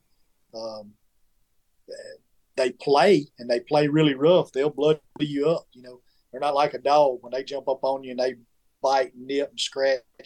They break the hide. You know, about like getting scratched by a briar or something hmm but uh, they uh, as they age, a lot of times they get to where they may not want to be handled as much, may not want you to pick them up, um, stuff like that. It, it like being like and a crank, some cranky never old man. Yeah, It's like the old Yeah. man on his porch. Get off my porch or get out my off my lawn. right. You know, as they get older, Right. they get cranky. That makes sense. like what what's considered an uh, an old coyote? Do you have any of your originals they- left? Are Roe, Boone, Yeah. Smack? Are they still alive? yeah, and, and that litter is, I mean, when I say we spent time with them, we spent the majority of our time daylight, you know, and night, day and night. we spent the majority of our time with those cows for that first year plus. And so they are they're different, a little different than some of the other ones that I've raised just because that time spent and they are still around. Rue is one of the I mean, she's she gets all over you. Um, just likes the attention, the affection. They're they're anxious to, you know, to meet and greet, and but some of the other ones, I don't expect them. But some of them have, you know, like I said earlier, some of them will stay around usually about a year, almost like that family bust up time frame mm-hmm. when they start when they start busting up. Some of them just, you know, leave, or I see them you know, on occasion. I may see them in one of the cow pastures or something. Um, but it's the original group is still around, and That's it's cool. because of the amount of time invested in them. That's, That's awesome. pretty cool. I just, like I said, I, that was one of the biggest things I was excited to talk to Torry about. Was, I mean, you don't know anybody that can stand with a coyote, right? You know, I mean, truth be told, I'm jealous as hell. Have you ever like, have you ever thought just for a second about like if you got a, a baby baby just going, you know, I could just turn this into my, my pet. I know it wouldn't, that, it wouldn't go very well, and I think it's illegal. I don't know, but probably so. you know, like I'm no, just it's, it's actually it's actually legal here. You can have oh, up oh, to six as pets. I don't know how you Missouri know, is or, or what, but yeah, I don't know if Missouri. Certain states have different ones. People ask me about that all the time. Yeah, we can have we can have up to six uh, it used to be everything deer. They've taken deer off of that because of CWD, and I think maybe skunks or something. But we can have fox, bobcat, coyote, possum, coon, multiple different animals as long as you, as long as you take them by hand from the wild. You can't raise them. You can't meaning breed them. Breed them. You can't breed yeah. them. Right. You can't cross state lines with them or anything like that. No permits or anything like that required a lot of states it's legal if you have the right paperwork. I just happen to live in one of those states that uh, luckily doesn't take away all your rights. That's cool. yeah. Right. Yeah. But even and and because because of the six deal, you know, I said we've we've pinned some before. We've done all of that different stuff. And going back to what you mentioned, yes, initially I was thinking, you know, I'm gonna I'm gonna turn one of these into my sidekick cow pit. Right. They are terrible pets, not obedient. You know, they're rough.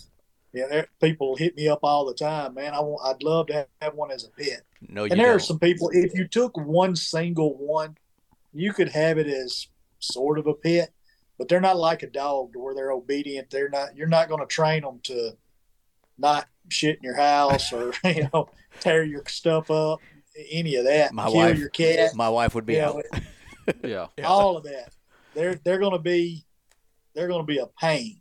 You know, you're going to want to put a bullet in his head more than likely. Yeah. Uh, before it's all over with, and the way you know with with the way the laws are, that's part of the reason that that I do the free range deal too, is because even though I can have six, I want to record more. So as long as I don't, as long as I don't ever put them in captivity, and I just befriend these wild cow pups in the wild, I'm legal. That's cool. So that's that's part of it too. And I fool with enough of them that I can afford to, you know, if one of them runs off, usually I've got the bulk of the sounds by the time that happens anyway.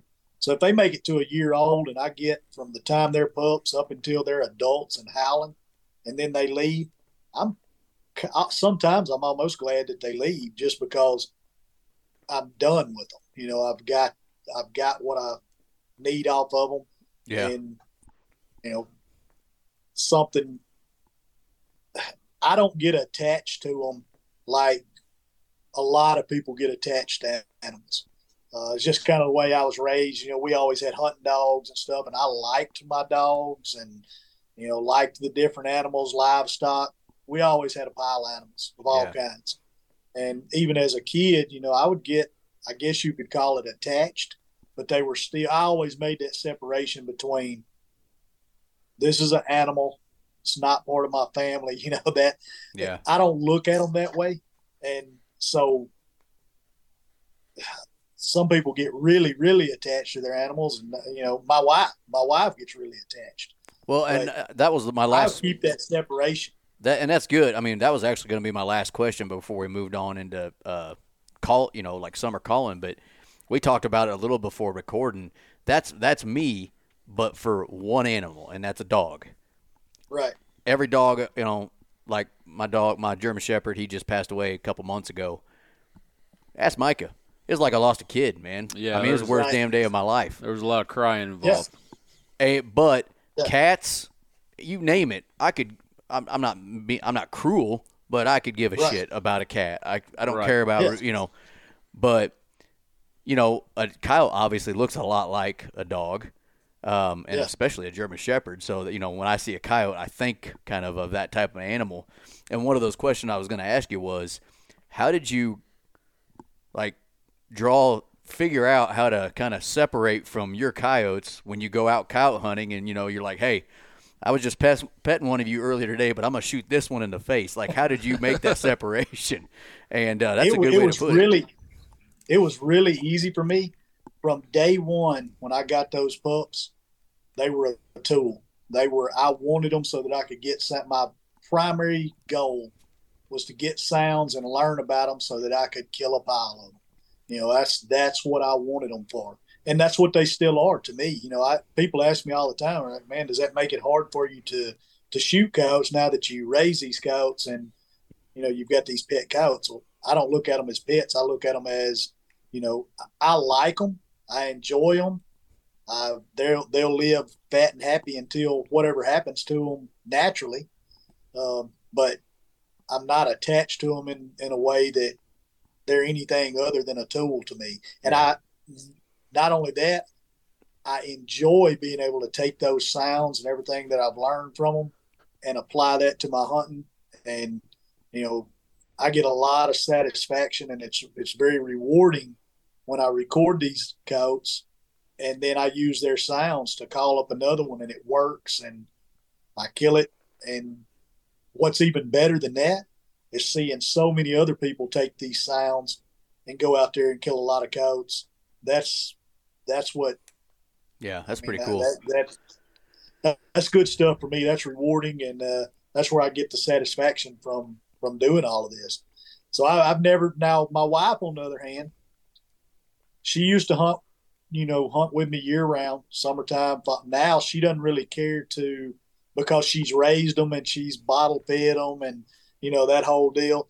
She's not as apt to hunt them when they're little and stuff like that. You know, she doesn't want to yeah she kind of does make that connection because she gets attached very attached to all her animals you know it's Right. a yeah it's a sad day when something happens to them and me i'm just you know I'm that tell, mother, I'm mother, you motherly instinct. I'm gonna tell you know? right now if Yeah. I if I bottle fed a buck fawn and that little fucker turned into 180 inches It'd be hard for he, you to. he dead no it wouldn't be hard for me I, I, t- I guarantee you, you wouldn't be able to. do I don't, that. I, deer. I don't- yeah, I don't know. Maybe I wouldn't, but uh, that's that's. I mean, well, honestly, you think about it, it's a symbiotic relationship. You're using them, and they're using you for the same, you know, same type of. Yeah. They I get mean, some they benefits. they get free food. They're getting fed. They, you know, they're a wild animal that's got an easier go of it because this guy is is helping us out. Whereas Yeah. you're you're getting something out of it as well. So I mean, it's kind of a you know a symbiotic relationship in that sense. Um, yeah and i i know that they're not my friend i know they don't care about me i know that they don't love me and I, i'll have people you know talk about that and they'll say all the you know these animals love you and care that's bull that's bs they're they want to they they're want just food they're just trying to eat.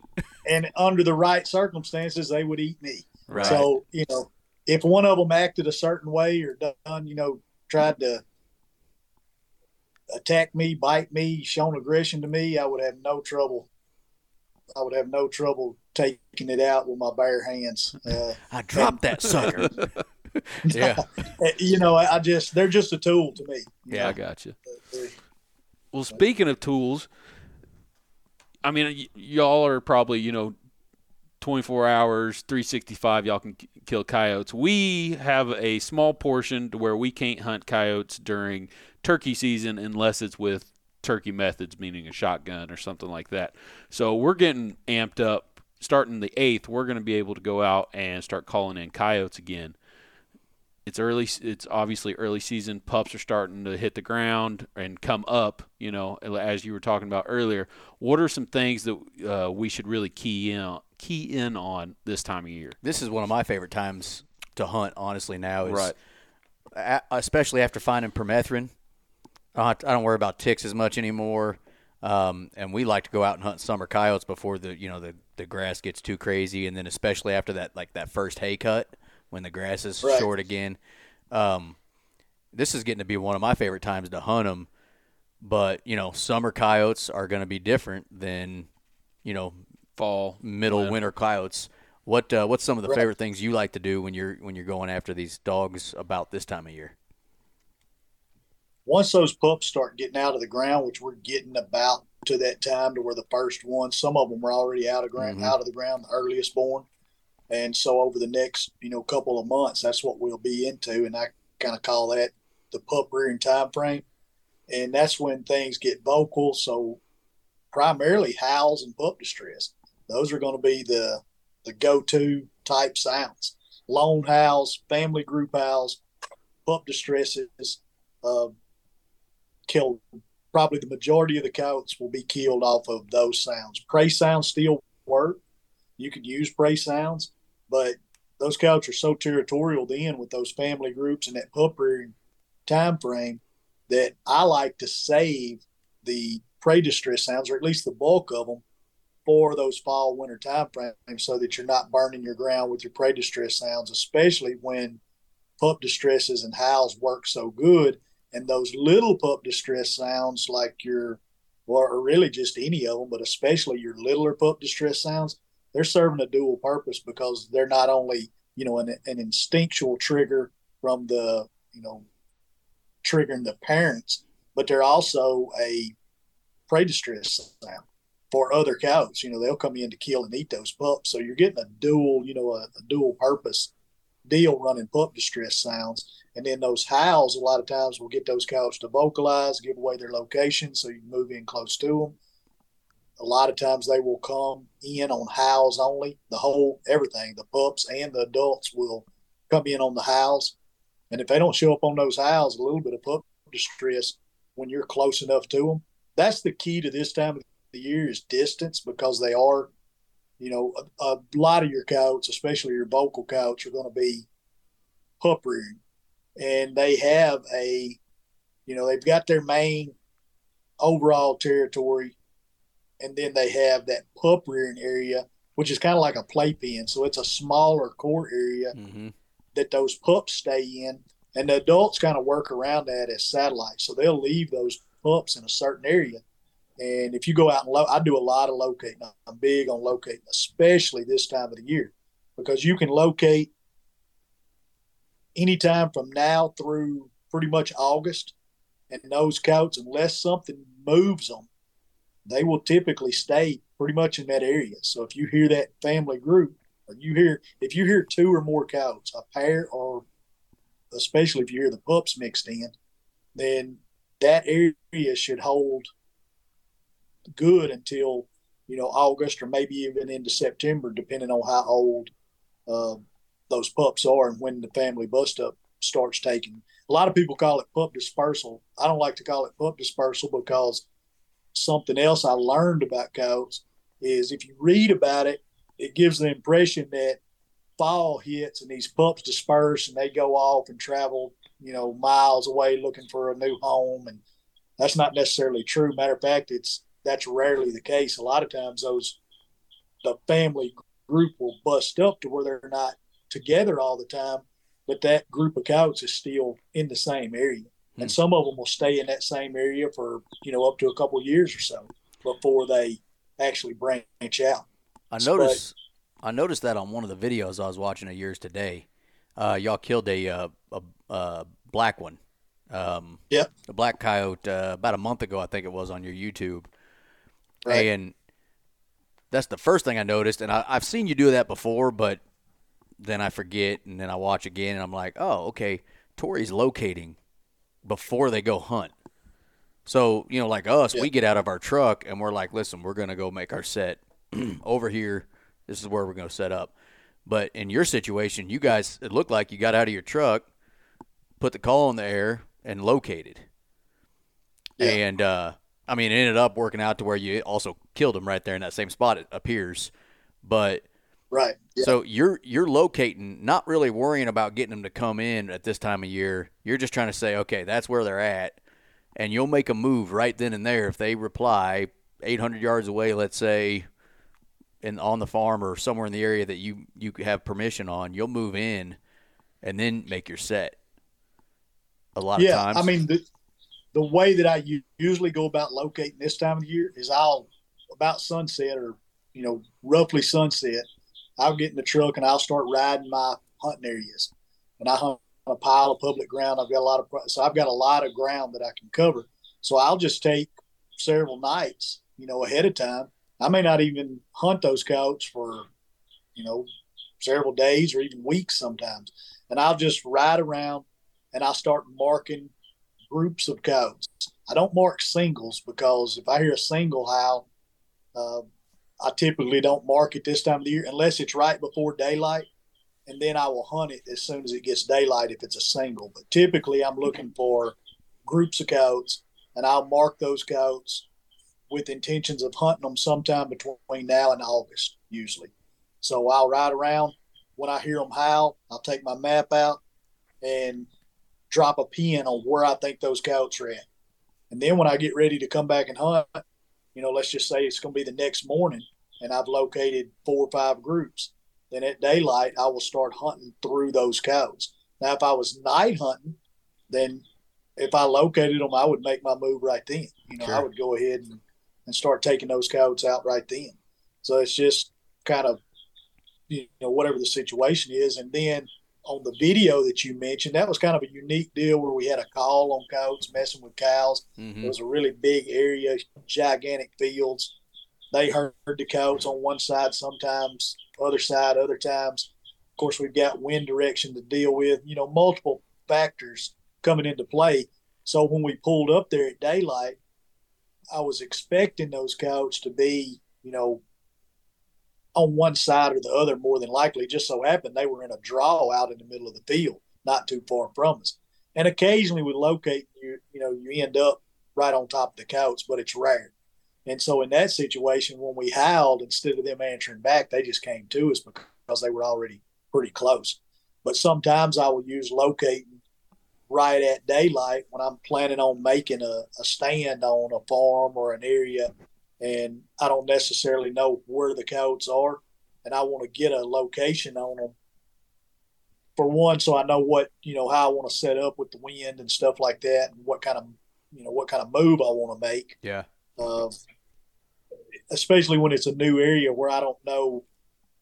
You know, some of these places you hunt a handful of times, you kind of know, like probably some of y'all's farms, y'all have hunted them enough to know, all right, the coyotes are typically over here. They're typically in this draw, or you kind of know going in to where you can go blind call those areas. You know it usually holds coyotes. You don't necessarily need to locate. But a lot, a lot of times when the my coyote population is pretty sporadic, so I'll have little pockets here and little pockets there, and then I I hunt a lot of new ground that I've never been to before. So I like to uh, I like to just kind of get an idea of where the coyotes are at. You know, you pull up at a spot. This side or south side of the road may look good and have eye appeal, and if I was going to make a blind stand, that's probably where I'd go. But there's been a lot of times where what looked good wasn't good, and I'll locate and I'll figure out, all right, well, the coyotes are not where I think they should be just by looking at the map or looking at the terrain. They're actually over here in this little patch of bull crap. And in order to hunt them, we're going to have to go around to the other road to get the wind right or whatever. Right. And so uh, I use locate for multiple reasons, that being one of them. And then because I've got well, and anywhere, even if it's even if it's in more populated areas, I don't like to sit down and call unless I know I'm calling to a coyote. So I'll, I'll go out and locate and put all this stuff together so, to up my odds. So when I sit down, if I make if I make five stands that morning, there's guarantee. I may not call up a code on all five stands. I still have some blanks, but I have really high call up rates when I know where those coyotes are at, um, and can go in there and set up with that in mind and have as much in my favor as possible. You know, when I make the stand. Man, that's a hell of an idea. So you basically, uh, if you had a new property, a lot of times you'd go out. Let's say you're planning on hunting tomorrow morning. Tonight, you would have went out, located them. In theory, they'd be coming out of their dens for the evening. You know, getting up, going around, moving around and then the next morning, if you were going back to hunt them, in theory, they would be around that area again, back to kind of den back up for the the day. Yeah, typically what you'd be looking for this time of year, what the coyotes are, are doing, you know. So those pups will once they come out of the den, this time of the year they're probably still right there around the den, and she's probably feeding them about twice a day outside the den. And so, like I said a while ago, a lot of times your your pups are going to be whether they're still in the den, and then once they get, you know, they get four, five, six weeks old, they start spending less and less time, and then they completely abandon the den. So by the time they're, you know, seven, eight weeks old, they start sleeping on top of the ground and just hiding in whatever cover there is, just like the adults do. And the adults, a lot of times, are going to be, they won't be right there with those pups. They come and go checking in regurgitating food, feeding the pups, and kind of working their way around that. I call it the playpen area. You'll hear it called rendezvous areas, and you know stuff like that. But that pup rearing area, that little core area. So when you go out and locate, what I'm listening for is the pups, and because those pups are going to be a pen that I can rely on. Sometimes you'll hear those pups here, and those adults. You may hear some adults sound off, and they're two, three hundred yards away. And so I also I don't pay that much attention to where those adults howl at. I want to know where those pups are, and then I can I can target those adults if I want to target the adults. So some people don't want to shoot the pups. Some people want to kill them all. It just depends on what. And I this is something that I learned from hunting and then also watching the coyotes and learning that you know where those adults spend their time in relation to the pups, especially after the pups get a little size on them. So you can take those pup rearing areas, use that as your pen, and know that those adults are probably working a perimeter around that. And a lot of times when you go in there to set up, the adults are not with the pups, they're outside that. So if you want to target the pups and possibly call the pups and the adults, you can move right in there on those pups and set up close to them and then when you start calling, a lot of times those pups are going to run over you right off the bat, but you can still call the adults in. If you want to target the adults first, then I would stay back, you know, three from wherever I've got those pups marked at. Something I've started doing in the last couple years. I'll stay back away from those pups three, four hundred yards. Those pups are probably not going to come that distance to you. Mm-hmm. So you can set up and call, but you're still plenty close enough to be to trigger everything with those adults. Your howls, your pup distresses, you're still tight enough in on those pups to potentially avoid calling the, those, but call those adults up with the howls and the pup distresses. And then if you want to, you can move on in tighter and get those pups too. So it's just uh, just whatever you're wanting to do with whether you want to kill the pups or not. I would um, shoot the shit out of a pup. No, right now yeah. I'm just saying. You kill a little five pound, ten pound pup. Do you get it full body mounted? No. Yes. I don't think so. that would be awesome. I don't know how good the, the, the coat is on a little pup at this time. They're but. probably pretty thin, would be my guess. And as far as prey distress stuff, fawn distress, especially when you hit that June time frame, right? Because that's I think yeah. Well, I think they have a built-in instinctual trigger where they know certain things that are going to take place, just like bear will wait on a salmon run before the fish even get there. The bear already there because it, they instinctively know that it's coming. Yeah. I think coyotes do the same thing with fawns hitting the ground. They know it's coming, they're ready for it, and they really key on that for that period of time that, that the fawns are little. And so fawn distress is something that I will I primarily use the howls and the pup distresses, and I'll mix fawn distress in for a prey distress. And then as you move a little deeper into, and I also run multiple pup distress sounds. So I'll start with young pups, little bitty ones, like newborn, and they're not really even a distress. They're more hungry pups, where they're just whimpering and whining in the den, hungry, ready to be fed. Then you can move on up. I've got all my sounds in age classes, you know, one week, two week, three week, all the way up to about 16 weeks. And then I start gapping them out because their voice Change. in those early weeks, their voice changes a lot. Once they get about 16 weeks old, they kind of it doesn't change as much. So I taper off on recording them as often. But I'll usually play, and I don't play sounds very long either. You know, three, four minutes, something somewhere in there. And I that's also from learning about the coats and how they trigger. Coats cover a lot of ground typically when they trigger. So, in, in if you play a sound three or four minutes, a cow can cover you know half a mile plus easily in that time frame if they're going to trigger on that sound. And if you just keep letting that sound play for 8, 10, 12 minutes, the same sound, typically, I mean, you'll have some cows show up late to the same sound here and there, but more often than not, it's it's a sound that doesn't trigger them very well, and you're just burning their ears with that sound. Right. You're just wearing them out with it. So I'll play a pup distress. I'll pick a, you know, one of those got milk newborn type sound, birthday pups, something like that. Run it for two, three, four minutes tops, and then I'll jump two or three weeks. You know, so go from that newborn to like a three or a four week.